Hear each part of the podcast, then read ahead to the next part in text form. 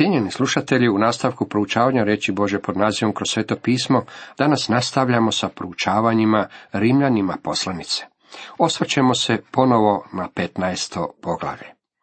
U 29. redku čitamo, a kada dođem k vama, doći ću, znam, s puninom blagoslova Kristova.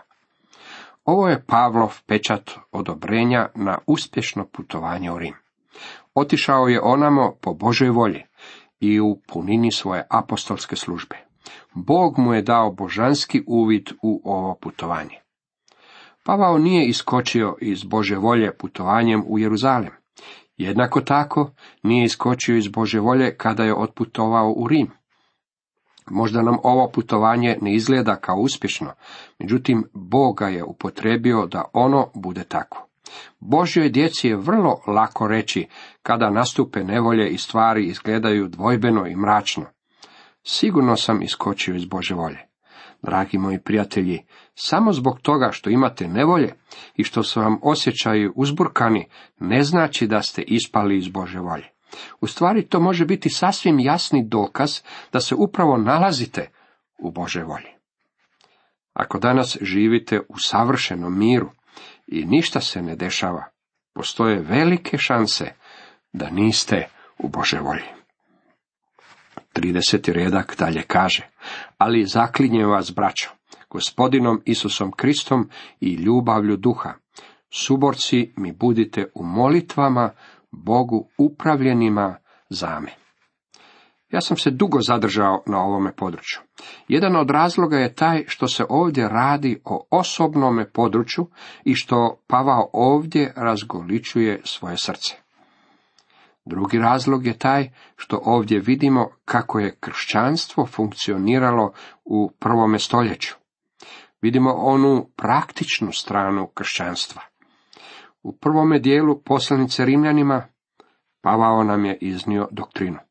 Sada Pavao tu doktrinu pretače u praksu. Ovo je jedan od najiskrenijih i najozbiljnijih Pavlovih poziva na molitvu kojeg nalazimo u Bibliji. On ovdje govori, molim vas, braćo, kroz gospodina našeg Isusa Krista i kroz ljubav duha, da se borite intenzivno sa mnom u molitvama Bogu za mene. Pavao prepoznaje da se suočava sa opasnosti i da je došao do krize u svojoj službi. Neprijatelji su ga okružili i nalazi ih na svakom koraku. Pavao je imao razloga bojati se, kao što su događaji koji su uslijedili i dokazali. On na predivan način moli za molitve, zaklinjući ih gospodinom Isusom Kristom. Pavao je prepoznavao da je sve što će mu se dogoditi trebalo doći kroz Isusa Krista. Tražio je od vjernika u Rimu da mu se pridruže u molitvama. Rekao je, želim da se svi molite po Kristu. On je naš veliki zastupnik. Kroz njega otiđite Bogu za mene. Pod ljubavi duha, on pa razumijeva da je ljubav rod duha koji vjernike stapa u zajedništvo. I, dragi moji prijatelji, mi bismo trebali moliti jedni za druge. Borite se žestoko za mene. Krčka riječ za borbu je veličanstvena. Od nje dolazi naša riječ agonija. Pavao im poručuje, budite u agoniji sa mnom. Zame, on traži da se mole za njegovu osobnu sigurnost da bi mogao doći s puninom blagoslova Kristova. O, dragi moji prijatelji, kako mi trebamo moliti na ovakav način? Ne samo moliti na pamet ili na brzinu prolaziti kroz naš molitveni popis.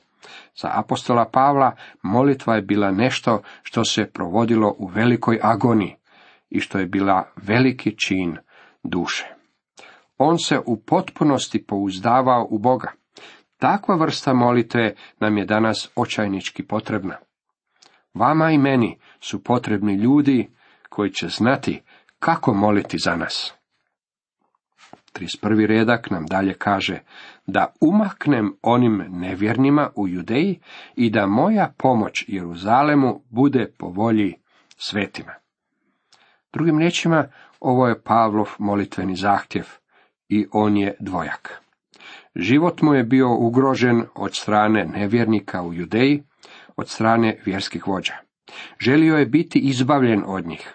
Kao drugo, crkva u Jeruzalemu možda će oklijevati primiti poklon iz ruku pogana, pa je želio da ga oni prihvate. Dragi moji prijatelji, oba ova zahtjeva doživjela su svoj odgovor. Netko će reći da, ali on je bio uhićen. Točno. Međutim, odmah je bio predan u ruke Rimljanima, što mu je omogućilo da se pojavi pred kraljem i na koncu se pojavio i pred carem u Rimu, što je bilo ispunjenje Božje volje za apostola Pavla. Te s Božjom voljom radosno dođem k vama i s vama zajedno odahnem, kaže nam 32. redak. Ovo je zaključak Pavlovog molitvenog zahtjeva. Molitva je bila uslišena. Život mu je bio pošteđen. Crkva u Jeruzalemu je prihvatila dar i on je radosno stigao u Rim, unatoč činjenici da je proveo dvije godine u zatvoru u Cezareji, da je na putu doživio brodolom i da je u Rimu bio u okovima. Ipak, Pavao je stigao u radosti duha svetog. Kako li je ovakva radost potrebna u životima svakoga od nas? Je li Pavao u Rimu pronašao počinak i okrepu? Pa o odgovoru bi se moglo raspravljati. Sve ovo i mnogo više je pronašao kada je ušao u Kristovu prisutnost. Svome sinu u vjeri, Timoteju, na kraju svoga života je napisao, jer ja se već prinosim za žrtvu ljevanicu, prispjelo je vrijeme moga odlaska. Dobar sam boj bio, trku završio, vjeru sačuvao. Stoga pripravljen mi je vijenac pravednosti kojim će mi u onaj dan uzvratiti gospodin, pravedan sudac, ne samo meni, nego i svima koji s ljubavlju čekaju njegov pojavak, druga Timoteju, četvrto poglavlje od šestog do osmog redka. Ovo poglavlje završava s Pavlovim blagoslovom. U Rimljanima 15.33 čitamo Bog mira sa svima vama. Amen. Bog mira pokazuje nam kako je Pavao iskusio mir u zatvoru, u okovima, u oluji i u brodolomu. Molim da bismo vi i ja imali ovakvu vrstu mira u našim životima. U nastavku osvrćemo se na 16. poglavlje. Tema 16. poglavlju Rimljanima poslanice glasi Preporuka Febe, pozdrav kršćanima u Rimu, ponašanje prema drugim kršćanima, kršćani koji su bili s Pavlom šalju svoje pozdrave, završni blagoslov. U ovom posljednjem poglavlju poslanice Rimljanima evanđelje hoda u cipelama po rimskome carstvu prvoga stoljeća. Moje je srce u istinu uzbuđeno zbog spoznaje da je u tom poganskom rimskom carstvu bilo kršćana, svjedoka za Krista koji su hodali ulicama tih gradova noseći gospodnju radost u svojim srcima. Pavao je napustio planinske vrhunce doktrine kako bi se spustio do ulica Rima. Ovdje vidimo kršćanstvo u akciji. Velike doktrine koje je Pavao objavio nisu projektili za pucanje u duboki svemir. One su u stvari prometala koja su u stvari funkcionirala po rimskim cestama. Evanđelje je bilo pretočeno u život i stvarnost. Ovo veličanstveno poglavlje ne bi se smjelo ispuštati i zanemarivati u bilo kojem proučavanju ove poslanice. William Newell je dobro rekao. Mnogi zanemaruju 16. poglavlje na svoj vlastiti gubitak. U ovome poglavlju nalazimo 35 osoba navedenih imenom. To su bili vjernici koji su živjeli u Rimu ili se radilo o Pavlovim suputnicima. On je vjerojatno bio u Korintu kada je napisao ovu poslanicu. Ovdje vidimo izraženu veliku međusobnu ljubav i prvženost koja je bila u opreci sa rimskom filozofijom i praksom. Ona je također nesvojstvena mnogim crkvama današnjice. Ovi su kršćani bili drugčiji. Nije niti čudo što se Rim divio ovim kršćanima i govorio kako ovi kršćani ljube jedni druge. Poglavlje započinje preporukom Febe, žene, koja je ovu poslanicu odnijela u Rim. U prvom i drugom redku čitamo. Preporučujem vam Febu, sestru našu, poslužiteljicu crkve u Kenhreji. Primite je u gospodinu kako dolikuje svetima i priskočite joj u pomoć u svemu što od vas ustreba, jer je i ona bila zaštitnicom mnogima i meni samom. Feba je prvi vjernik spomenut u ovome drugom popisu heroja vjere. Ona je bila poganka kao što nam to i njeno ime pokazuje. Kao što sam već nekoliko puta istakao, bilo je mnogo pogana u crkvi u Rimu. Ona je dobila ime po grčkoj božici Artemidi ili Dijani, koja je u grčkoj mitologiji bila božica mjeseca, dok je njen brat Apolon bio bog sunca. Mnogi su vjernici uzimali drugo ime prigodom svog krštenja, međutim Feba je zbog nekog razloga zadržala svoje pogansko ime. Feba je bila nositelj poslanice Rimljanima. Očito je ona bila istaknuta žena u crkvi, što je značilo da je ona bila žena s nekim posebnim sposobnostima. Ovdje joj je dana titula poslužiteljica crkve u Kenhreji. Kenhreja je istočna Korintska luka. Kada sam posjetio ruševine drevnog Korinta, pogledao sam prema dolje i ugledao sam u daljini Kenhreju. Tog jasnog dana izgledala mi je mnogo bliže od onih 14 ili 15 km koliko je bila udaljena. Očito je Pavao pisao poslanicu Rimljanima dok je boravio u Korintu, a Feba, koja je možda bila bogatija ili poslovna žena, ponijela ju je sa sobom u Rim. Ona je nazvana poslužiteljicom crkve, što znači da je bila đakonica. Grčka riječ diakonos je ista riječ koja je upotrebljena za đakona. Ona otkriva činjenicu da su žene zauzimale istaknuto mjesto u ranoj crkvi. Mislim da žene danas ne bi zauzimale mjesta pastora, što je zabranjeno u Bibliji, da im je dan ispravni položaj u crkvi. Mislim da bi one u crkvi trebale biti čakonice i da bi trebale imati jednaka prava kao i bilo koji crkveni odbor. Crkvi su potrebna neka od osjetila i uvida u situaciju koje samo žene posjeduju. Bog je ženu načinio mnogo rafiniranijom od muškarca, jednako kao što je sat rafiniraniji proizvod od automobila. Njoj su dana osjetila koje muškarci ne posjeduju. Na primjer, ona može promatrati ženu koja joj je potpuni stranac i za pet minuta znače o njoj mnogo više iz jednostavne činjenice što je promotrila njenu odjeću i način ponašanja. Oni od nas koji prišpadamo muškom dijelu populacije, čini se da smo pomalo priglupi u takvim trenucima. Mi možemo odrediti je li ona zgodna ili ne, međutim to je ujedno i sav opseg naših zapažanja. Crkvi je potreban uvid u stvari kojeg žena posjeduje. Pavao je očito poslanicu Rimljanima povjerio u ruke Febi umjesto da se pouzdaje u javni prijevoz. Rim je imao poštansku službu, međutim ona je bila jako spora. Pavao se, vidite, vraća u Jeruzalem, a Feba odnosi njegovu poslanicu u Rim. Preporučujem vam Febu, sestru našu. Pavao je preporuča vjernicima u Rimu. Ona je prva žena spomenuta u ovom posljednjem poglavlju. Pozdrav kršćanima u Rimu. Sada Pavao upućuje pozdrave dosta velikom broju kršćana. U trećem i četvrtom redku čitamo.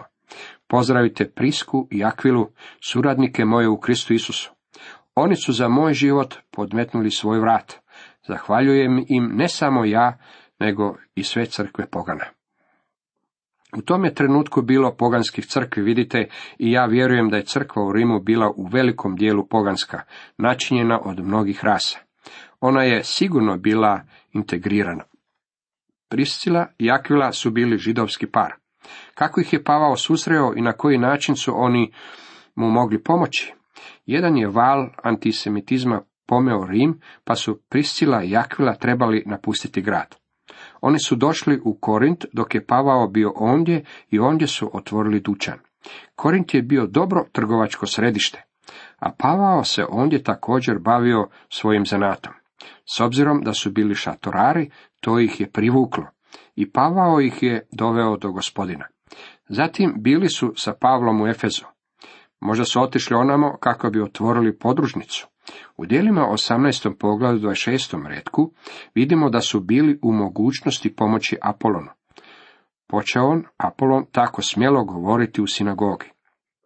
Čuše ga Akvila i Priscila, uzeše ga k sebi i pomnije mu izložiše put Boži. Zapazite da prvi put, kad ih susrećemo, spominje ih se kao Akvilu i Priscilu. Ovdje, međutim, u poslanici Rimljanima govori se o Priscili i Akvili. Zašto su imena zamijenjena? Pa ja mislim da ovdje imamo slučaj u kojem je žena postala dominantna u duhovnim stvarima. Duhovno ona je postala vođa.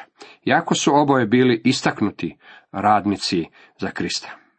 Pozdravite i crkvu u njihovoj kući. Pozdravite ljubljenog mi Epeneta, koji je prvina Azije za Krista. Lokalna crkva se u samom početku sastajala u privatnim kućama. Vidite dijela 12. poglavlje 12. redak, Kološanima 4. poglavlje 15. redak, Prva Korinčanima 16. poglavlje 19. redak, Filemonu 2. Sandaj je napisao, do trećeg stoljeća nema čvrstog dokaza da su postojale posebne građevine koje su se upotrebljavale za crkvu. Mnogi ljudi danas vjeruju da će se crkva koja je započela sa sastancima u kući i vratiti sastancima u kući. Mnoge od ovih velikih građevina koje nazivamo crkvama sa velikim tornjevima na sebi nisu ništa više od nakupine cigli, kamena i žbuke. One su mauzoleji, a ne žive crkve koje sadrže stvarno živo tijelo vjernika. Nikada nije postojala nakana da se o crkvi govori kao o zgradi. Prva tri stoljeća je crkva bila tijelo sastavljeno od vjernika, koje se sastajalo u domovima poput onog Akvile i Priscile. Epenet je grčko ime koje znači slavljen. On je očito bio prvi Pavlov obraćenik u rimskoj provinciji Ahaj.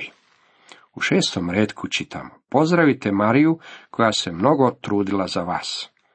Marija je židovsko ime, isto kao i Mirjam, što znači buntovnost, koja se mnogo trudila za vas, znači da je radila do točke potpune iscrpljenosti.